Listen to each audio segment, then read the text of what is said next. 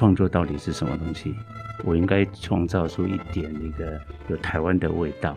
那台湾的味道是什么东西？台湾的语汇到底是什么东西？嗯，对，我就回到嘉义去找。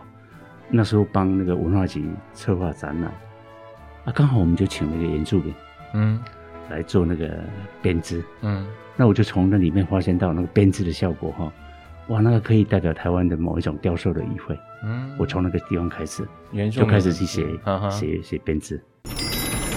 欢迎光临。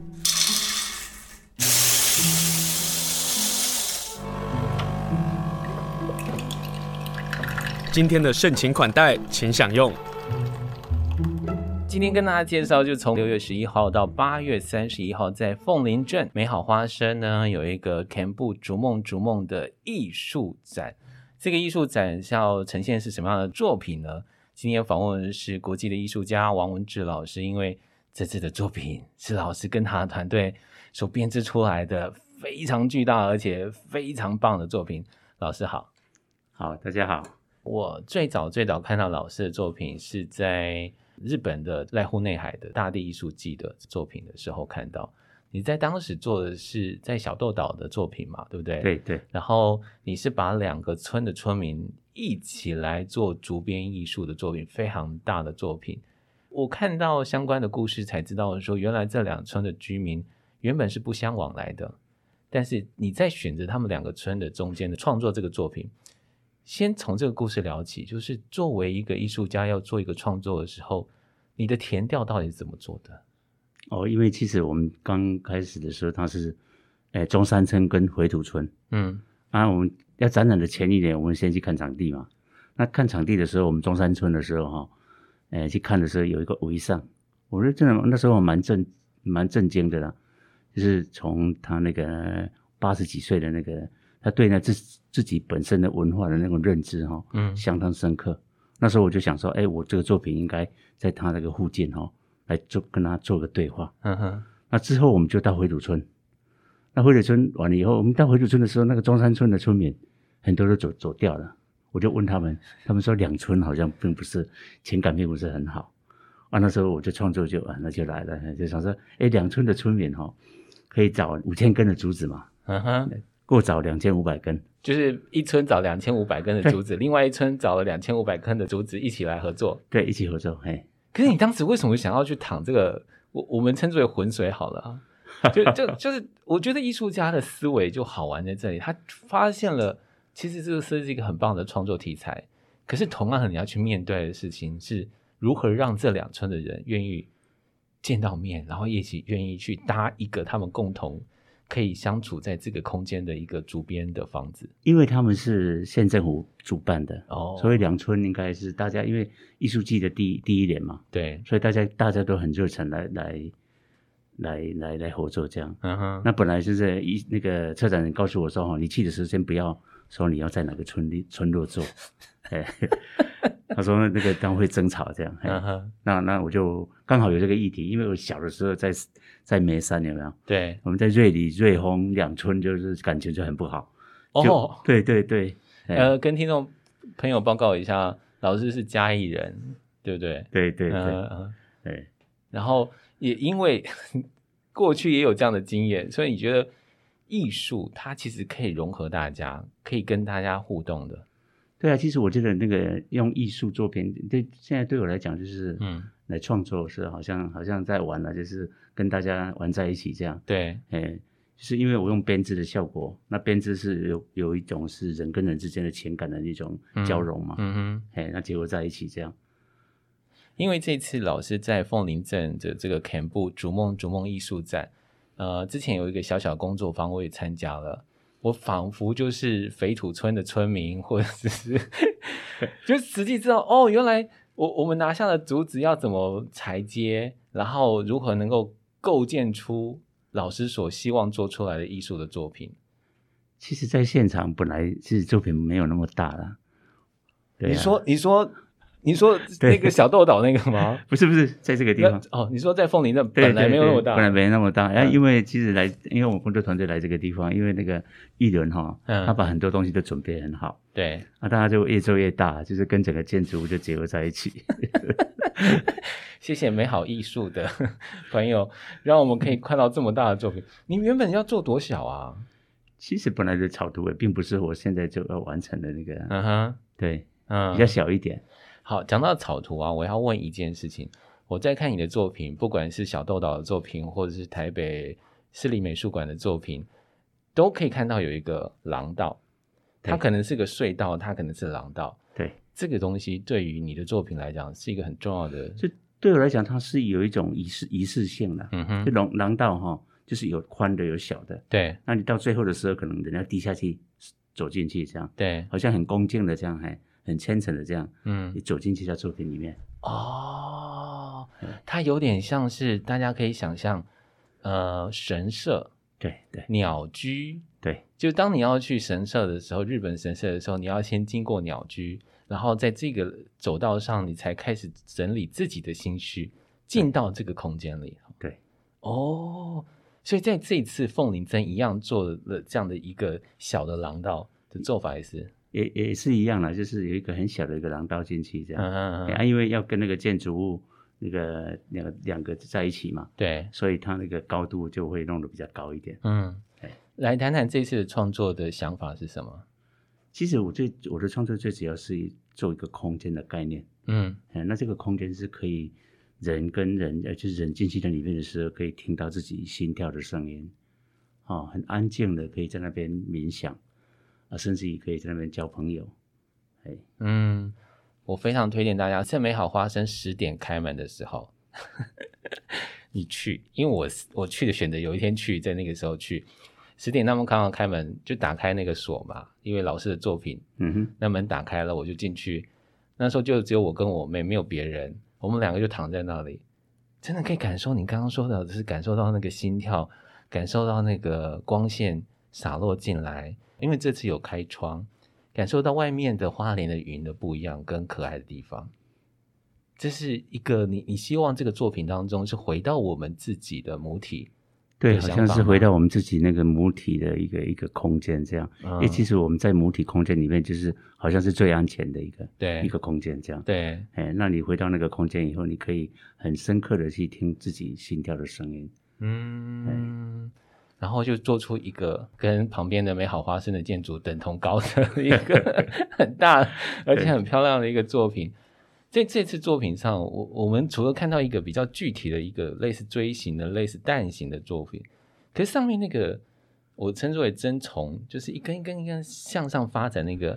是有意向的吗？其实它本来是没有那些东西，本来是连上面那个空、oh. 那个空间都没有盖住。嗯哼，因为我我怕这个地方哈，因为这边的太阳好像太热了。对啊，而且下来展览就是夏天嘛。对，那上面如果没有盖住的话，其实人进去在里面，即使你在那个自然空间里面会觉得很舒服，可是我觉得还少了一个东西。这样，嗯、后来慢慢的就是，哎，我们把上面就盖起来，要留一个小空间啊。然后因为竹编的关系。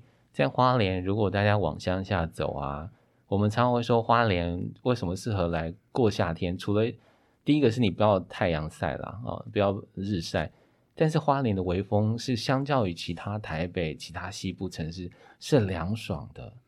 所以当你在那个竹编的环境里头的时候，那个风徐徐吹来的时候，那才叫做花莲的生活的样子，很舒服，很舒服，对不对？对。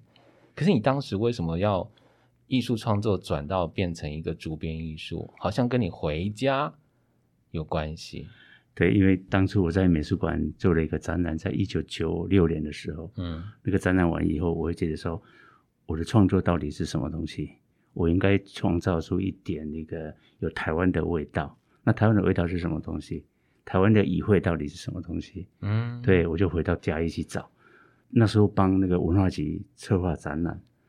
啊，刚好我们就请了一个原住民，嗯，来做那个编织，嗯，那我就从那里面发现到那个编织的效果哈，哇，那个可以代表台湾的某一种雕塑的意会，嗯，我从那个地方开始，原就开始去写写写编织。对，这个编织是竹编吗？还是其他的？竹编，竹竹编，对，嗯。那因为我第二次在美术馆展览的时候，本来是要找一个。呃，雕呃，就是雕塑家，做竹编的雕塑家。对。可是他跟我讲说，哎，离开他的身体哦，就是没办法创作了。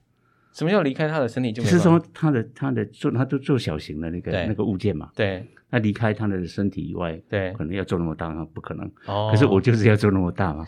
后来我就自己自己想想办法，想说，哎，那山上的小孩，我就自己找对五个师傅。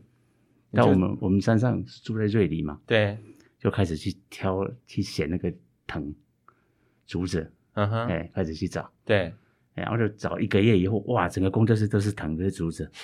那我在美术馆展览的时候，就用这个这个方式，对、哦，那整个空间就是用编织的效果，嗯，人要进去那那那里面这样。哦、后来那个展览算不错，嗯哼，那后来就就被邀邀请到那个威尼斯双年展。哦，可是你到威尼斯双年展的时候，并不是用竹子，不是，嗯，那是用木头。但一样是用编织的角做法吗？呃，没有编织，就是一一样，就是人可以进去那里面，可是那个比较小，嗯哼哼，哎，两呃进去就四五个人在那里面，可以在那里面打坐啦，在那边你冥想啦，这样。请问一下，为什么一直想要做一个人进去的这个空间？除了我们刚刚讲到回到母体的那种感受之外，我我相信还有一个跟你的生活是有关的。我在想，应该是有，因为其实我。当初最早的作品是做那个自然的控诉，我、哦、就是很凶悍的一种，好像怒目金刚那种那种形象的那种作品。嗯哼。后来慢慢慢慢，我就是说，哎，那个美术馆展览完以后，就要找自己的东西嘛。嗯。哎，就找雕雕塑的那个议会。慢慢哎，到嘉义的时候，就发现到那种自然材料，嗯，的那种那种可塑性，那个竹材的那种可塑性。我本来在家里有一个展览，就是用木头，嗯。那木头也是做的很大，那木头其实那个展览相当好，那其实有很多策展人要找，差不多五个策展人要找我去台北做展览，他们听到那个木头那么贵哦，就没有了。我就想着啊，我展览就完蛋了。后来就开始，嗯，开始那个认识到编织嘛，对，那完以后就开始，哎，就发现那个竹材，它也比较便宜，对不对？对，竹仔最便宜，而且你去采的话，哈，嗯，它它，我觉得还蛮环保的啦。哎，你去今年砍完以后，那些那些明年它长竹笋就更多，因为竹子是一年生，对，是一年生的。哎，啊，他们希望、哦、希望他们叫做大草。哦，哎，像我们去澳洲做的时候，对就是我们去做的时候，那个随便你采，竹竹林就随便你采。澳洲也有竹子哦，澳洲有竹子。我要问一个很白痴的问题，可是后来我们第二年就去做的时候，嗯，竹竹材就要买了，很贵的。因为你们让他们让他们知道说，原来竹子可以这样做，他们就说：“哎，你改变他们的游戏规则。”我说：“为什么？”他说：“哈，你第一年去做的时候，嗯，哎，他们他没有想到说，看到电视上看到你的作品，大家来看，嗯、因为他们是那个那个就是表演的嘛，对，哎呀、啊，那就看就来看以后，他接着说：‘哎，这个这个很好。’他们也爱上竹子了。对对对，就是爱到那个作品，爱到那个竹子这样。讲到这事啊，我我其实要想问王文志老师。竹子它基本上是亚洲的一个植物嘛，对不对？嗯，所以亚洲人对它熟悉。可是你到欧洲、到澳洲，或是到其他地方，他们对竹子的想法会不会因此而改变，或者是有什么样的冲击吗？像澳洲，它是一个策展人，有一个建筑师，对，他特别哈去日本看我的作品，完以后来台湾找我。哦，当初他跟我联络的时候，我记得说，我就跟我老婆说，这个不要理他，因为他这个好像是诈骗集团的。然后呢？后来他就他就很慎重了哈，写一封信，他说他最喜欢竹子，而且他看过很多台湾很多国际上的，就是大家做竹子的，他觉得说我做的很好，对，他一定要邀请我去做一个一件作品这样，嗯，他就去日本看作品完以后来台湾找我这样，那时候就就结缘嘛，哎，对，那真的真的很真的，我觉得很真的很不错，嗯哼，那像欧洲哦，它没有竹材，可是现在那个意大利，哎，你说家具展吗？不是家具展，意大利哈佛罗伦斯，对，它有一个地方有种种种竹子，已经成已经差不多五六年了，已经成型了。佛罗伦斯可以种竹子？对，有一个策展人哈，他找我说，哎、叫我去那边做，教他们去怎么样去利用竹材，这样，哎、欸，很棒哎、欸，很棒啊，哎、欸，可是去年，因为我们本来去年要去，嗯，可是疫情的关系没办法去哦，那可能是今年今年我就我就要去日本。可能要等明年了。好，那我们现在要对宇宙发声，就是我们要说出来的话。希望王文志老师可以到佛罗伦斯做作品，我就有机会找理由说我要再去佛罗伦斯，这太神奇了。可是竹子要挑吧，因为比如说在这次花莲凤林镇美好花生的逐梦逐梦艺术展啊，CANBOO 这个竹子你要去找哎、欸，就是它，而且它必须很长啊，然后呃，我都是用延伸的啦，整根的，嗯，啊，就是因为我在关山刚好有那个竹工厂，嗯，哎，就是可以去跟他买，因为我觉得在这边买的话，可能运费方面会比较便宜，对，我会从那个。从西部那边运到过运过来哦，那个光是车子车子就吓人了。可是因为我们在试做的时候，那时候就是天天下雨，很多都下雨，所以它有一点会发霉。嗯哼，对，对，它怎么办？呃，我我就让它发霉嘛，因为其实我觉得这个是自然的东西哈，本来就会这样，我觉得无所谓的。讲到这个事情，我就要跟听众朋友说，为什么一定要去的原因是，除了让大家可以感受到王文志老师的艺术的作品给大家的冲击度。另外一个就是那个作品会收掉的，那个作品不是一直永远在那里的，那个作品会随着竹子的状况，它必须拆除的，所以我们要把握时间。其实我觉得应该一一般哈，像在日本哈、嗯，对，都是两差不多两年的时间，我就叫他们把它拆掉了，因为他们是三年一次嘛，对，那两年拆掉，又空了一年，嗯，那第三年我再去做这样。那像在濑户内海那个那个展览是算不错，它现在已经第五届了。哎，是十几年了。你说大地艺术季？哎，对，大地艺术季的。对，哎，其实只只有我我比较不一样，跟其他艺术家比较不一样，就是都同样那个地点。嗯，因为那个策展人说，他的作，呃，除非除非找到一个可以替代的，就那个艺术家，要不然我就是留在那个地。因为我第二次的时候就跟他讲说，我要换别的地方，我要用别的材料。对，他说不行，这个大家都喜欢你的主材。哇塞！大家一定没有想过一件事情：一个艺术家可以把两村的人民拉在一起，而且从此就拉在一起了耶。但是要拆的时候，回到那个要拆，他们应该也不舍得拆吧？呃，其即使我们在台湾也好，在国外也好，他们拆的时候，嗯，其实都有很多人在那边哭啦，在那边对，说觉得有点可惜啦。可是因为那自然材料嘛，那有连线嘛，对对，拆掉会比较。比较安全一点，这样。嗯，好，今天跟大家介绍，就是从明天六月十一号开始，在凤林镇的美好花生有一个 CANBOO 筑梦逐梦的艺术展，这是王文志老师的作品哦，他跟他的团队所构筑出来、编织出来的大型的作品。从王文志老师的作品，你可以看到，当一个人回家的时候，家里的资源、家乡的资源一定会回馈给我们。可是，我们对家乡的想法到底是什么呢？透过艺术家的做法，透过艺术家的思维，我们可以很深刻被感受到，或者是被感动到。今天访问的就是王文志老师。老师，你接下来还要去日本？对，你也去过新潟？对，有些第一次去日本的时候是在新潟。新潟是一个产稻米的地方。哎，对，相当好，而且那个那个酒很好，酒很好喝。因为他们会下雪啊，他们冬天做那个 sake 做。清酒那很棒。我跟你讲，我第一次去日本做的时候，嗯，我觉得那个是运气很好。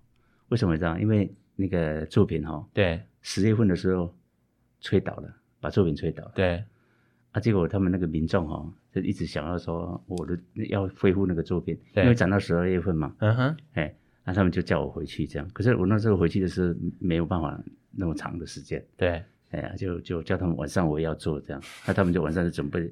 灯光啦，哎啊，就是电视台都来的，嗯，很好玩。那时候就是一直做，大家都觉得哇，怎么有一个艺术家那么勤快这样？对，他们有很多那那些表演的艺术啦，哦，那很棒哎，为了我们，就就他们表演给我们看的。因为日本很棒的地方是，他们各地方有各地方不同的呃文化艺术。对对，就传统传统的表演。对，我那我在那边做完以后，就是后来那个策展到奈湖内海嘛，嗯，第一届就开始，对，就找我去那边一直做做到现在第五届。哦，所以你最早的开始并不是奈湖内海，是在新潟，在新系。可是你有在雪地创作过，而且不是在日本，对不对？就没有，就是在日在日本，在日本，在在欧洲也是啦。可是不是在日本那个，我觉得那个那个比较好玩，因为他第一次做完以后呢，第二次，嗯，那个那个那个市长就写信给我说 要在那边做，诶，整个艺术季的宣传。那那本来是七月份开幕嘛，对。啊，我就跟他讲说，为什么啊？他叫我五月份就去做，嗯哼，就差两个月嘛，哈。对。后来我我去开会的时候，我就跟他讲，你为什么不三一一？哦，对，他他三一就隔一年嘛。对，对我他他那个市长听到说，那三一一很好啊。对，那有那个有议题啊。是啊。我们在三一一的那个那那一天的下午两点四十呃四十六分的时候，哦，就在那边开工，那相当有意义啊。非常有意义，它也代表重生。而且那时候可是有一个问题是，日本那个时候都下雪。啊，那个市长说没关系，他用那个货柜哦，里面装那个暖炉。啊，如果说做累的话，就继续休息这样。对，那我们把整个工作都延了一个月。哦，相当好玩呐，哎，好棒的经验哦。但是讲到这个团队创作啊，哎，老师有发明机器耶，我们要不要聊聊那个机器？因为我是参加那个实作的工作坊的时候才知道。原来老师那个竹子不是一个刀子这样慢慢慢慢慢慢削，然后削削成条状，没有。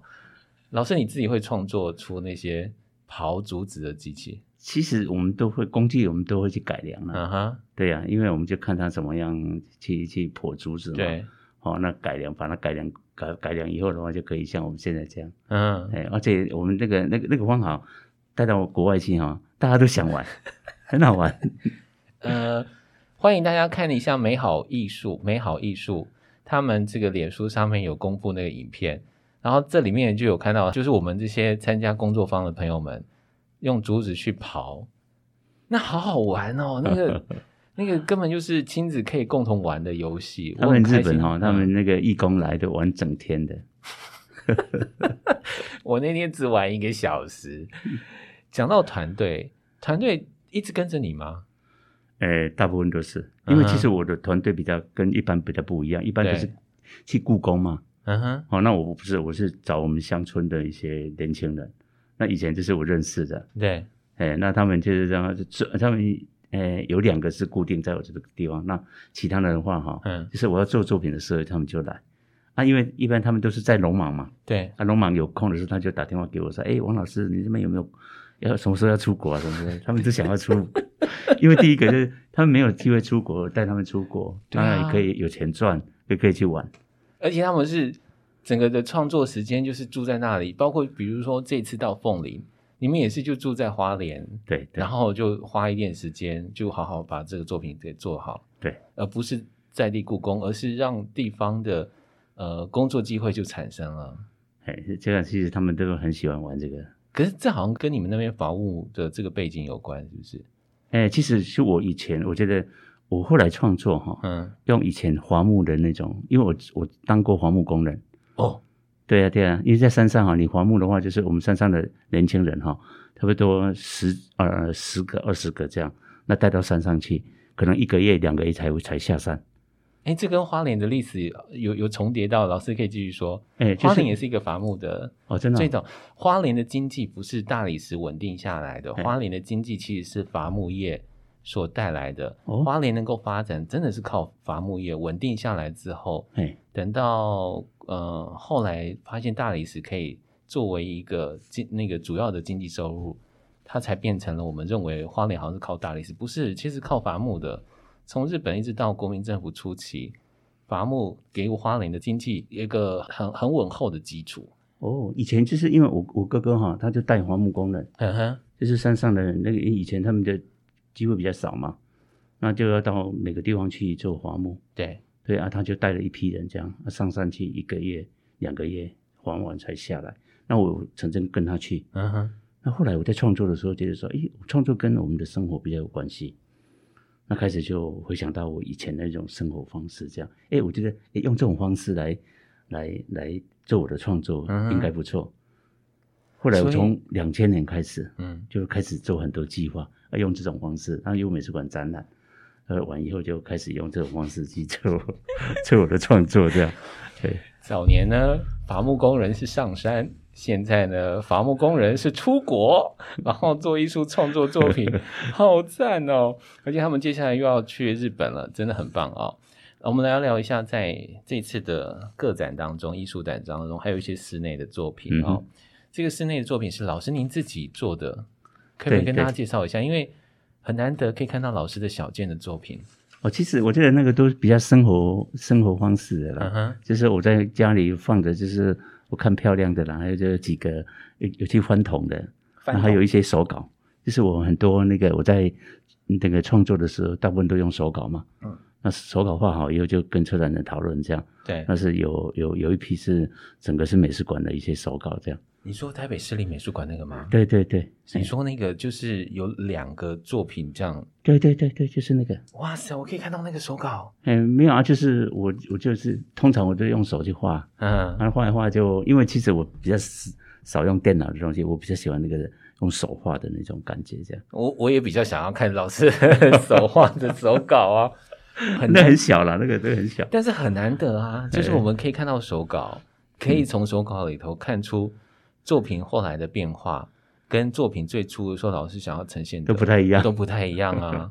对，那个是一个整个创作上最宝贵的地方，但是我们可以看得到，可以看，可以可以看得到。嗯哼，就像好像建筑师有没有？他在画的时候就是几几个手笔就弄好了。对啊，那个。包括现在，比如说作家的写的手稿啊，那也都是非常珍贵的。嗯、因为你看到作家一开始写，哪有一整个是通顺，然后画来画去，画来画去 这样子，啊，这是一样的道理。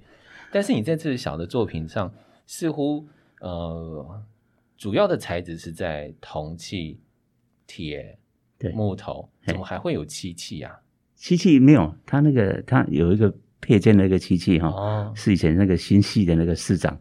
送给我的一个礼物，我把它放上去，诶，这个效果还不错，我就把它变成组成一件作品这样。好，嗯，为什么想要做小的作品呢？小的作品是是本来就一直有兴趣的。诶，其实我没有在做大型创作的时候，在家里就会有一些小的作品，就自己在玩啊。嗯，哎呀，那个只是有些朋友他喜欢嘛。对，哎，像我们有一个是铜那个细温茶，这个有有有，嘿嘿嘿，就是。铜很小，可是那个换铜出来很漂亮。我总共换了哎五十件嘛，诶，那从这样好像是从十五件开始。因为我们请不起王文志老师在我们家盖一个 竹编，但你可以买得起老师的作品。我有看到那个单价，哎，很便宜，很便宜耶。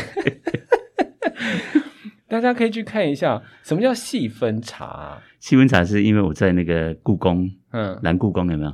有。有一个有一个作品，哦，你说那个户外户外的公共艺术，对，有一件作品是是那个用茶哈，因为嘉义都是茶产业嘛，对。当初在考虑的时候，我就跟委员讲说，那个嘉义很多有茶产业，应该有一件作品是茶跟茶有关系的，跟产业有关系的，因为他们都是要以故宫以以那个文物为主，对，去发挥这样。我说我的创作应该是跟在地有关系，对，并不是跟故宫有关系，因为他们应该要一件作品是跟在地有关系的，然后结果大家都同意了，嗯，就用细温茶，用三个很大的一个一个茶团这样，对，哎，哦，所以我要再喊一下那个。呃，我们的什么东升茶行啊，吉林茶行啊，要不要来看看这个作品？那个作品你们绝对买得起。虽然我们今天访问是王文志老师，他是国际艺术家了哈，但是总算有一些小小的作品，我们可以自己私藏私拥有，很好玩哦。从这些铜啊、铁器的创作，然后到竹编的创作，你自己觉得不一样的地方在哪里？呃，其其实我这里哈，就是。你你那个木材也是也是做那么大件都会损坏嘛？对，对呀。那你换桶的话，就是永久都不会坏掉吧？哦。那其其实这次里面有一件比较大件的，就是二分之一板凳。有，哎，有一个很大的一个一个一个一个做比较大。所以它会放在那个小的展览的中间，这样。对对对对对对。然后 那个也有，那个也有。对。哦。好，我有看到价格。我们拥有艺术作品是我们应该要去做的事情，因为当你喜欢这个艺术家，当你被这个艺术家的作品给感动的时候，呃，我们有能力其实是可以收藏的。当你每次看到这个作品的时候，你心情就会好，或者是你就会想到王文志老师曾经在凤林做过这样的一个大的特展。今天跟大家介绍呢，就是在美好花生的 CANBOO。筑梦逐梦的艺术展，从六月十一号到八月三十一号，在凤林镇的美好花生。今天非常谢谢王文志老师跟大家来介绍 CANBOO 筑梦逐梦艺术展。